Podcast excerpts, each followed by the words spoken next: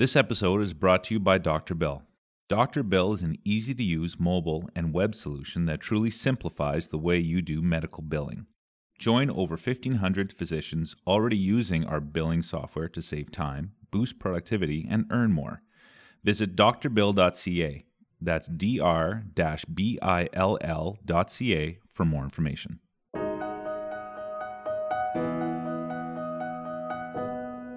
E-cigarettes have been in the news a whole lot lately.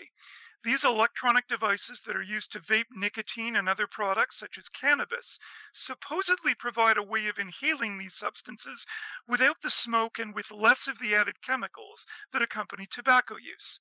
But a current epidemic of pulmonary illnesses linked to vaping is demonstrating to everyone that the safety and long-term health effects of e-cigarettes are still very uncertain. I'm Doctor Matthew Stanbrook, Deputy Editor for the Canadian Medical Association Journal. Today I'm speaking with one of the authors of a practice article on e-cigarettes published in C M A J. Doctor Mehdi Alouche is a third-year resident in public health and preventive medicine, including family medicine, at McMaster University. He is also doing a master's in epidemiology at McGill University. Doctor Alouche, welcome. Hello. Let's start with who's using e-cigarettes. What are the current rates of use and uptake among different age groups in Canada, and how has this been changing over time? Um, looking at available survey data in two thousand seventeen, fifteen percent of Canadian fifteen years of age and older, in other words, four point six million individuals, had reported having an e-cigarette. This is a significant increase since two thousand thirteen. When the rate was only eight percent. nineteen percent of users were male and twelve were female. The prevalence of ever trying vaping was the highest among youth and young adults. Um, the latest Canadian Student Tobacco, Alcohol and Drugs survey in two thousand seventeen indicated that twenty-three percent of students in grades seven to twelve have tried e-cigarettes. Also, there is a thirty percent increase in vaping each year among students in grades ten to twelve between the two thousand fourteen, two thousand fifteen, and two thousand sixteen, two thousand seventeen school year. Recently, a published study by Hammond and colleagues compared the vaping rates between two thousand seventeen and two thousand eighteen. They showed seventy-four percent increase in prevalence of vaping among adolescents age sixteen to nineteen years just in one year. Uh, this study also showed seventy percent increase in the regular use of e-cigarettes among these kids. So adolescents are using e-cigarettes more and more frequently. The study had another worrisome findings um, in the same two thousand seventeen to two thousand eighteen time period. Cigarette smoking among young people increased by forty-five percent after a long time continuing decline in youth cigarette smoking. There have been some quite recent changes to vaping in Canada. Can you talk about those changes? Looking back, two major changes happened in Canada, which changed the landscape of vaping. The first one was the re- less regulatory restriction on the vaping market by adopting Bill S five, which legalized e-cigarettes containing nicotine and permitted greater advertising of vaping products. The second change was the introduction of new cigarette technology. Um, this nicotine salt technology delivers much higher concentration of nicotine than conventional e-cigarettes. Um, Juul is one of the e-cigarette brands which has a nicotine concentration more than fifty milligrams per milliliter, which while um, a typical e-cigarette has three to twenty-four milligrams of nicotine concentration. Uh, this new technology facilitates deeper inhalation of high amount of nicotine, while the conventional e-cigarettes with higher nicotine concentration produces a bitter sensation in the mouth and throat, but the new technology um, generates a vapor which reduces this negative effect. So nowadays, more youth and young adults are using e-cigarettes containing nicotine, and they use it more frequently, which is worrisome. it is worrisome. So these trends not only show the, the rise in e-cigarette use among youth, but also very recently, as you said, the rise in cigarette smoking after a long period of decline. So then are e-cigarettes a gateway to the initiation and ongoing use of regular tobacco cigarettes? What does the evidence say about that?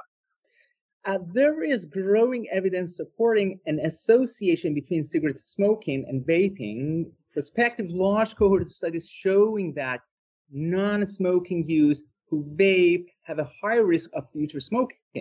The Compass study is an ongoing cohort study that collects longitudinal study from a sample of um, school students, grade nine to twelve in Ontario and Alberta.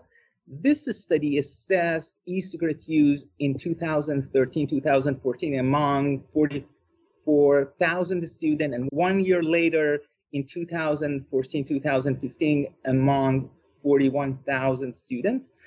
The prevalence of past thirty-day e-cigarette use among the students increased from seven percent at baseline to ten percent at follow-up. The students who reported vaping at baseline were significantly more likely to initiate smoking at follow-up with an adjusted um, odds ratio of two point one two. Also, vaping was associated with cigarette smoking in dose-response fashion. Non-smoking use who reported e-cigarette use in the past thirty days at baseline were more likely to initiate cigarette smoking and more likely to report daily smoking at follow-up, even after adjustment for a range of baseline factors. There are similar findings from elsewhere, including the U K. For, in, for example, in a longitudinal survey of U K youth age eleven to eighteen years, uh, there was a direct effect of having ever used e-cigarette on smoking initiation. Um, also, individuals who had ever vaped and escalated the e-cigarette use were more likely to initiate smoking.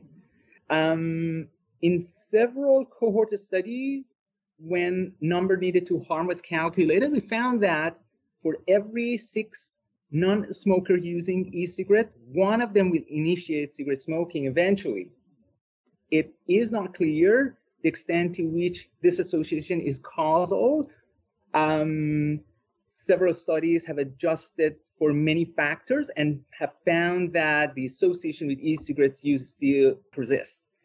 At the individual level, it seems that e-cigarettes most probably um, is related to smoking cessation causally because vaping provides early exposure to nicotine and environmental risk factors such as greater exposure to smokers and certain social norms, et cetera.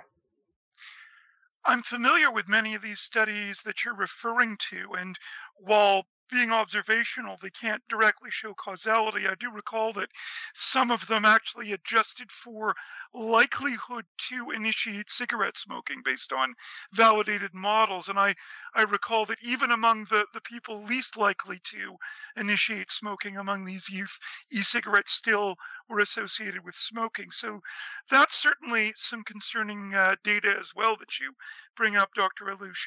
Now, on the other side, we have people who are using e-cigarettes to help them quit smoking. What does the evidence say about the ability of e-cigarettes to be a smoking cessation tool? Well, uh, this continues to be a controversial issue. Evidence about the effectiveness of e-cigarettes for smoking cessation for randomized trial has been mixed, but the result of a recent R C T by Haddock and colleagues funded by the National Institute for Health Research and Cancer Research in U K provided some of the strongest evidence to date supporting e-cigarettes efficacy as a smoking cessation tool. In that study, a total of about nine hundred participants were randomly assigned to either nicotine replacement therapy or an e-cigarette with eighteen milligram nicotine per milliliter. The one-year abstinence rate was eighteen percent in the e-cigarette group versus ten percent in the nicotine replacement group. This provided strong evidence um, that e-cigarette is an effective cessation tool.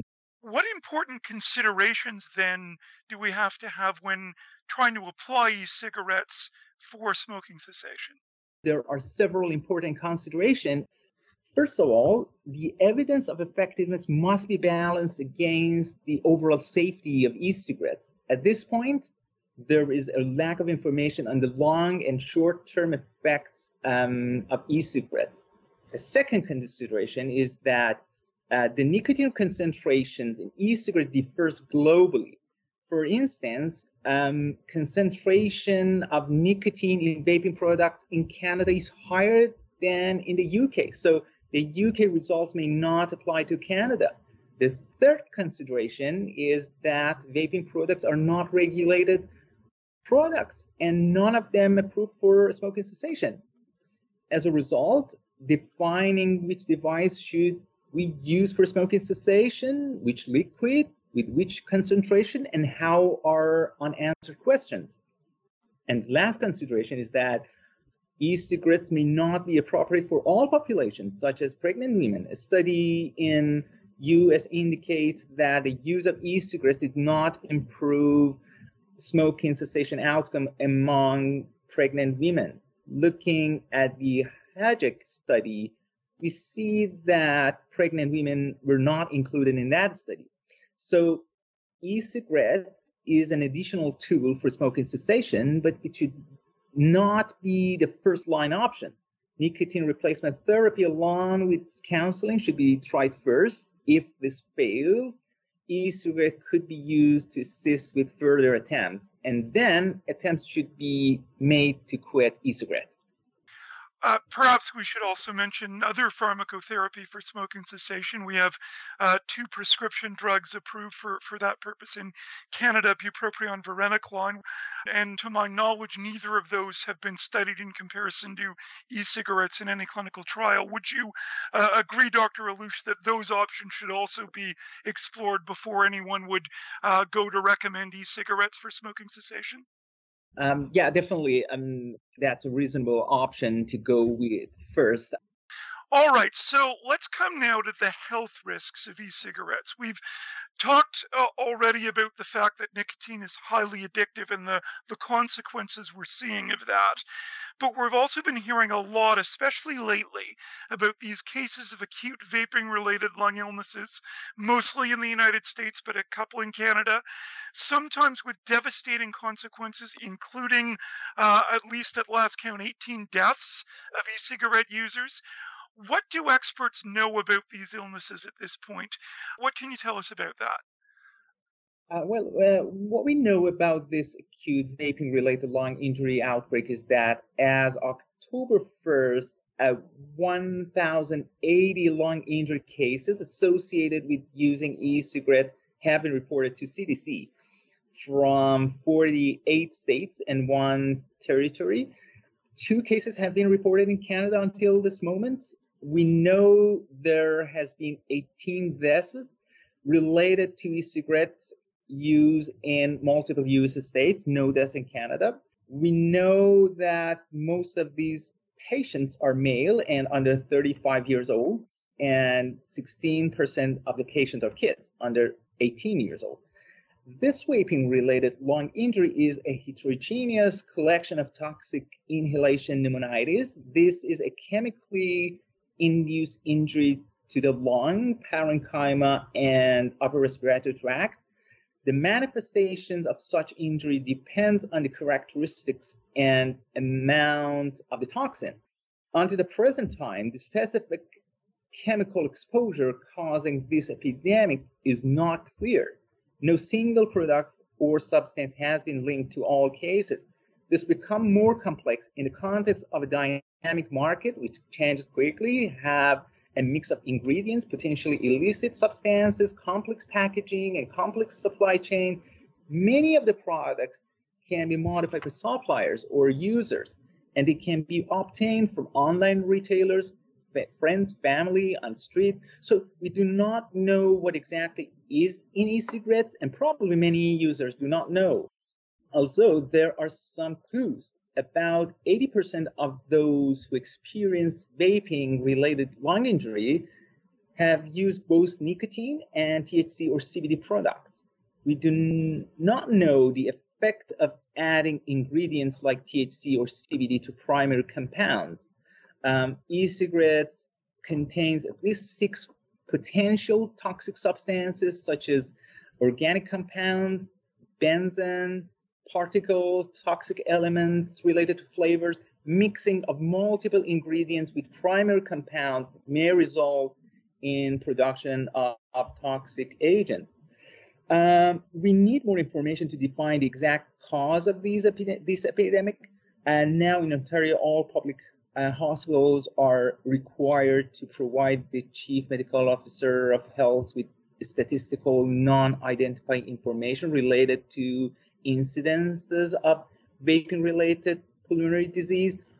While this, this investigation is going, C D C recommends that people consider refraining from using e-cigarettes, um, particularly those containing T H C.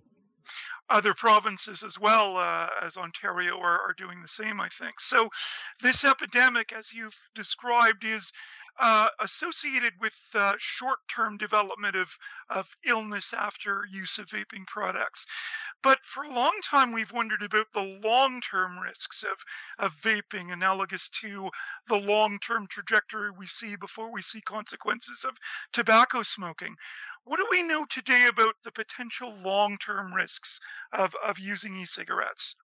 And the long-term effects of e-cigarettes are not clear. It takes years to see the consequences at a population level, but evidence shows that aerosols from e-cigarettes can increase symptoms of respiratory disease and can affect multiple aspects of lung physiology and immune function. Um, these have been shown in human, animal, and in vitro studies. Also, it has been suggested that nicotine exposure from vaping can cause developmental effects, which probably have implication for cognition and mood among many. So how did we get into this situation where we now have uh, everyone worried about these, this epidemic, about long-term potential health risks, and we see this, this epidemic of uh, increasing uptake of, of vaping among our youth? What have governments been doing all this time, both here in Canada and elsewhere, about regulating e-cigarettes? Um, recently, Hammond and colleagues reported the result of an interesting comparative study in Canada, United States, and U K. Uh, this is a series of multinational cross-sectional surveys of youth sixteen to nineteen years old. Um, these surveys shows that the prevalence of recent and regular vaping increased between two thousand seventeen and two thousand eighteen in Canada and United States, but not in the U K.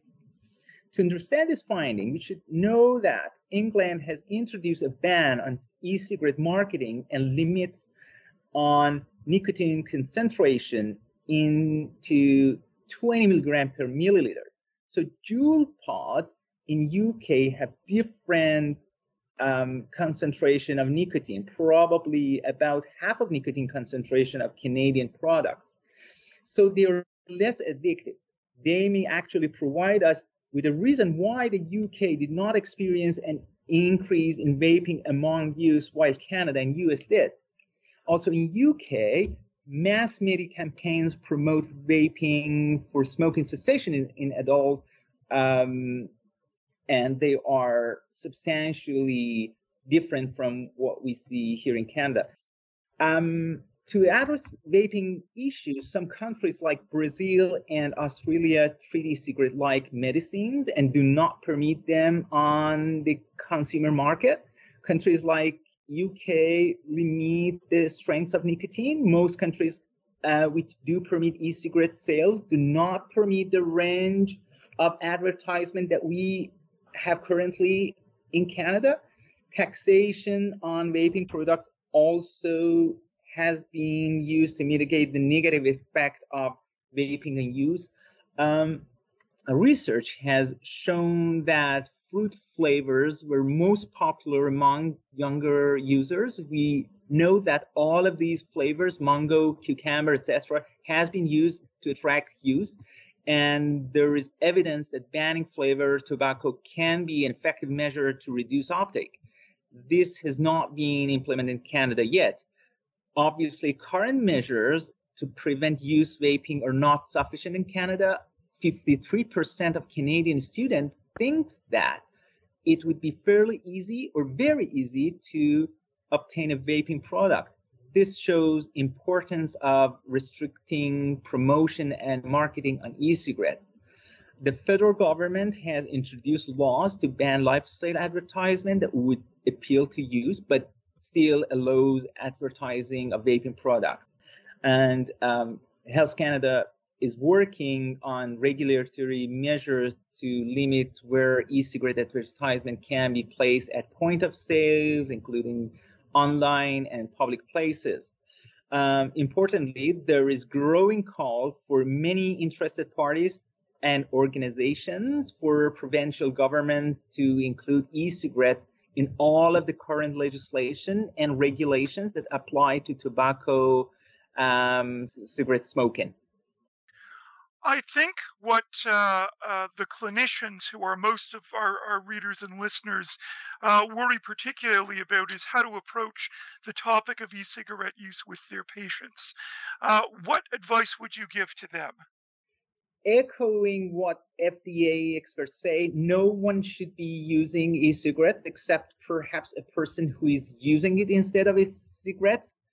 Um, We suggest to use the same brief intervention we use for cigarette smoking. First, ask all patients, especially adolescents and youth adults, about vaping at every primary care appointment. If they said they vape, define why they use, what they use, how they use it, and how they get it. Then advise them about the known risk of e-cigarette use. Uh, there is lack of understanding amount, among youth um, about addictive nature of nicotine and its health consequences. They should know that e-cigarette use in non-smokers increases the risk of uptake of cigarette smoking, and the fact that tobacco use is the leading cause of deaths and diseases in Canada. They should know that one pod of Juul is equivalent of nicotine in one pack of cigarettes, and the fact that about two, 200 puffs uh, could be enough to become addicted to nicotine. Physicians should advise the users to refrain from using e-cigarettes, um, especially those containing T H C, and anyone who uses vaping products should not buy them from informal sources and should not modify or add any substances to these products. If a patient is using e-cigarette in order to assist with them quitting tobacco, um, he or she should be counseled about the dual use of e-cigarette and cigarettes. Um, this patient should be assisted to quit tobacco first by defining a quit date and apply behavioral techniques, then stop use of any vaping products. Vaping cessation could be challenging because uh, there is no data on how to do it. Counseling could be an important role in vaping cessation, like other dependency issues, um, but we can say that tapering of the use would be another option. Again, uh, using both uh, vaping products and nicotine replacement therapy for vaping cessation is challenging. Uh, we cannot safely use these products. Uh, these products are not regulated and they are not medication. So quality of these products and titration will be an issue. Also, defining the starting dose of nicotine replacement therapy is an issue. Um, we do not know how much nicotine they get. Uh, again, no one should be using e-cigarettes except a smoker who has tried all safe cessation tools and ended up using e-cigarettes instead of tobacco. Um, even in this group, attempts should be made to quit e-cigarettes eventually. Well, we've covered a lot of ground, and I, I think this is a topic that is going to be of great interest for some time to come. So I really appreciate you taking the time to uh, share all this information with us and our, our readers and listeners today. Uh, and thank you very much for joining me. Thank you for having me. I've been speaking with Doctor Mehdi Alouche, a third-year resident in public health and preventive medicine, including family medicine, at McMaster University. He is also doing a master's in epidemiology at McGill University. To read the practice article he co-authored, visit C M A J dot C A. Also, don't forget to subscribe to C M A J Podcasts on SoundCloud or a podcast app, and let us know how we're doing by leaving a rating. I'm Doctor Matthew Stanbrook, Deputy Editor for C M A J. Thank you for listening.